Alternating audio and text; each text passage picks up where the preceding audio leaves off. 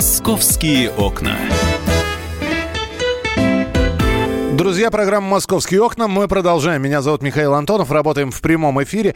А, пассажиропоток поездов на Московском центральном кольце в феврале 2019 года по сравнению с февралем 2018 вырос аж почти на 20%. 11 миллионов человек пользуются этим видом общественного транспорта. И, может быть, после того, как вы сейчас услышите следующую новость, вы тоже пересядете на общественный транспорт, потому что водителей начинают с сегодняшнего числа штрафовать в Москве за выезд на вафельную разметку. Об истории этого вопроса мы вам сейчас расскажем подробнее. Пожалуйста. Справка.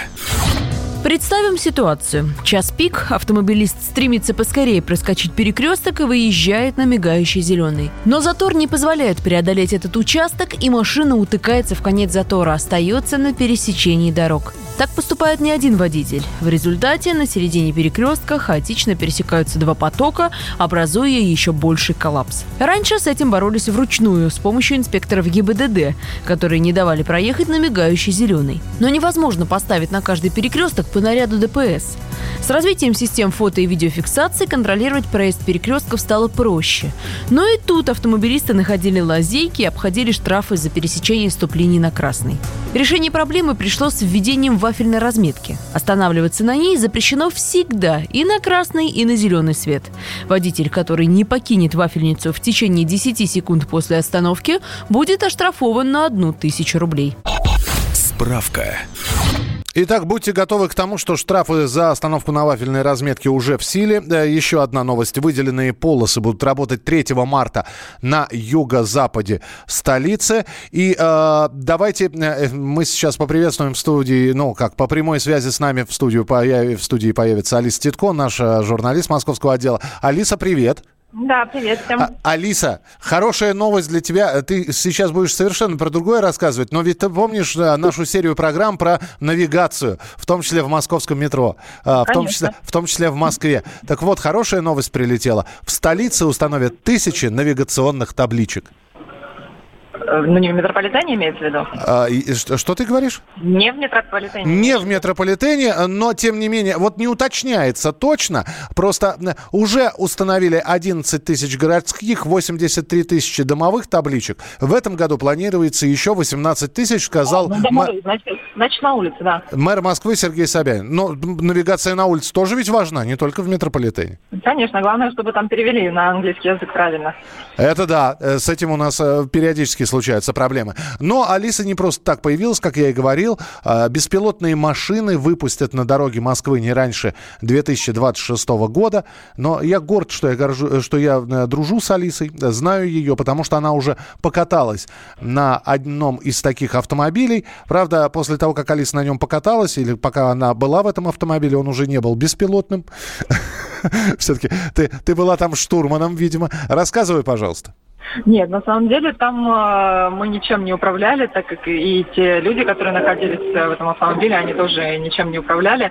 Э, немножко, да, может быть, абсурдно звучит беспилотные автомобили с пилотами, потому что действительно пока находятся там внутри э, люди, которые контролируют всю эту систему, чтобы она не поломалась, это вот компьютерная, э, нужно посматривать и, по крайней мере, нажимать кнопку «Пуск», чтобы автомобиль э, двинулся и, с места и проследовал по тому маршруту, который который нужен. А, и вот сейчас, да, мы были в центре испытаний на НИИ в э, Дмитровском районе, и там вот а, нам показали три автомобиля. А, внешне абсолютно такие вот машины, как гражданские, да, это вот автомобиль Kia, было две газели, но внутри у них совершенно другая внутренность, там не нужно уже, руль там, конечно, сохранен, потому что на базе этих автомобилей создавались пилотные, но он не функционирует, там теперь компьютеры и мониторы, мышки, клавиатуры, то, что мы привыкли видеть в офисах. А, и вот так вот, да, сейчас справляются эти беспилотные машины. Ну вот, вот ты, вот ты пое- поездила, да, вот все равно ощущение, когда ты сидишь, и ты вроде ощущение, бы... когда ты видишь руль, и он сам крутится, э, при этом никто не управляет, очень странные и опасные. И тем более э, после того, как э, первая машина Kia э, не завелась, вообще не поехала, я поняла, что... Э, да, что будущее не так близко, как мы да, себе его... не так близко, как нам бы хотелось. Вот, э, машина «Газель» поехала, и нас на последнем испытании взяли с собой. Мы э, лежачего полицейского переехали, мы сделали два круга, потом остановились э, по причине того, что разрядилась компьютерная система. Думаем, ну да, покатались, приехали. Вот, поэтому да, но специалисты говорят, что еще потребуется где-то 7-8 лет, чтобы потестировать и чтобы действительно автомобили смогли полноценно выезжать и реагировать на светофоры, э, на все обстоятельства, на выбегающих, не знаю, людей, пешеходов, собак, э, потому что у человека все-таки есть два глаза у водителя, которые могут контролировать всю обстановку и видеть слева, справа, повернуться. А компьютерной технике нужно намного больше э, там, датчиков и камер, чтобы отследить всю ситуацию, промониторить, проанализировать понять, что нужно делать в этот момент. А, скажи мне, пожалуйста, Алиса, вот когда мы говорим про цену таких автомобилей, я, насколько понимаю, а, это наша разработка, наши беспилотники. И всегда интересуешься, сколько же это стоит, и вообще стоит ли овчинка выделки, потому что если цена машины зашкаливает и несколько миллионов рублей, то надо ли оно? А, ты интересовалась вот э, по, по цене как? Да, специалисты говорят, что э, автомобили, ну вот э, сам автомобиль, там стоимость его такая, какая есть, да, а вот оборудование для одной машины обходится где-то 15 миллионов рублей. Э, это действительно, да, очень дорого. Ну и, эм, например, специалисты компании ГАЗ, они вот сейчас, например, тестируют свои машины на своем же заводе в Нижнем Новгороде. То есть по большой территории перемещается эм, автомобиль, перевозит людей там из одной точки в другую, Москвы, наверное, там, ну, такие территории, как, не знаю, у аэропортов, поэтому, э, чтобы добежать, нужно потратить минут 20, а так э, перемещаются на автомобилях. Понятное дело, что там не такая текучка, и это не дороги Москвы, где э, бешеный темп, и там меньше препятствий, э, и пока там вот они справляются и без нарушений вроде бы как ездят, но все равно с пилотом, который там не прикасается ко всей этой технике, но все равно пилот есть в машине. Поэтому вероятно, что машины, которые которые первые выйдут на дороги э, Москвы, это будут, наверное, автобусы, которые будут э, двигаться по выделенкам, может быть, это будут э, закрыты какие-нибудь парковые территории, где нужно тоже перемещение, ну, типа ВДНХ, вот там uh-huh. ездят, например, маршрутки. Может быть, вот там появятся беспилотные машины. Ну, первыми, конечно, хочет выпустить Яндекс на дороге, они планируют тестировать уже в 2019 году на трассах Москвы. Не знаю, насколько у них это все удачно получится, пока они все тестируют Сколково и говорят, что вроде бы там без происшествий. Но ну, вот Яндекс Такси можно вызвать уже Сколково и прокатиться по территории Сколково абсолютно любому человеку. Спасибо тебе большое. Алиса Титко у нас была в эфире, э, протестировала на беспилотный автомобиль. Э, их планируют выпустить на улице в 2026 году, но, видите, даже с первого раза завести не, не удалось. Есть время для того, чтобы довести все это до ума, поэтому посмотрим. Я, кстати, напомню, что э, вот то, что видела Алиса, это все-таки легковые автомобили, беспилотники. А если говорить о внедрении подобной техники на улицы, то начинать хотят, ну, по крайней мере, а, в том числе у Министерства транспорта была такая задумка, если говорить про беспилотные автомобили, начинать с грузовых автомобилей, которые бы а, в беспилотном режиме осуществляли грузоперевозки, причем на дальние расстояния. Так что а, последим за развитием э, этой ситуации. Э, давайте посмотрим, что еще обсуждают в том числе на сайте «Комсомольской правды», а там огромная статья, достаточно большая, а, с, с разбором полета. Вот как бы это ни звучало, да, разбор полетов, а, такая фраза, которая может означать э, подведение итогов, но здесь действительно это разбор того самого пресловутого полета, который был совершен накануне, и крушение легкомоторного самолета в Подмосковье.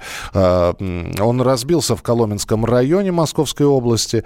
Катастрофа произошла произошла в районе Садового товарищества «Отдых», и самолет упал на жилое строение. По счастливой случайности в жилом доме никого не оказалось, хозяев в тот момент не было дома, иначе количество бы жертв было бы большим в разы. На данный момент говорится о двух э, людях, которые были на борту самолета и оба погибли. Один из них пилот.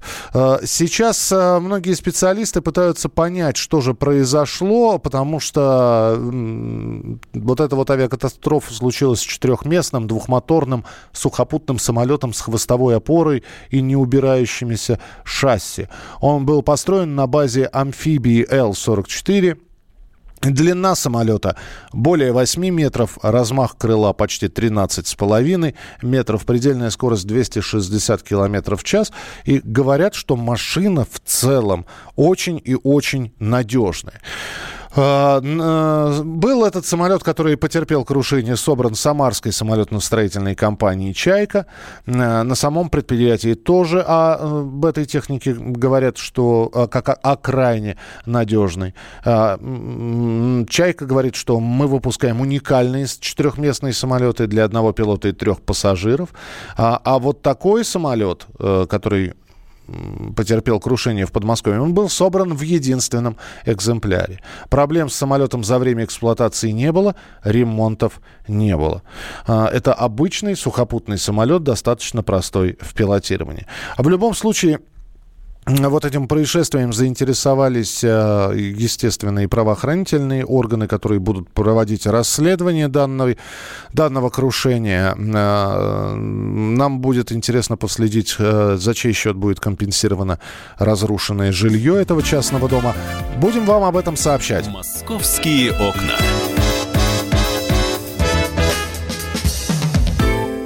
The time for empty talk is over. We will make America great again. Это все мы слышали. А что на самом деле происходит в США? Реальные новости, курьезы и события, которые нигде, кроме Штатов, случиться не могут. Как они там за океаном вообще живут? Разбираемся в программе «Не валяй дурака Америка» с Марией Берг и Александром Малькевичем. Слушайте и звоните по понедельникам с 12 часов по московскому времени.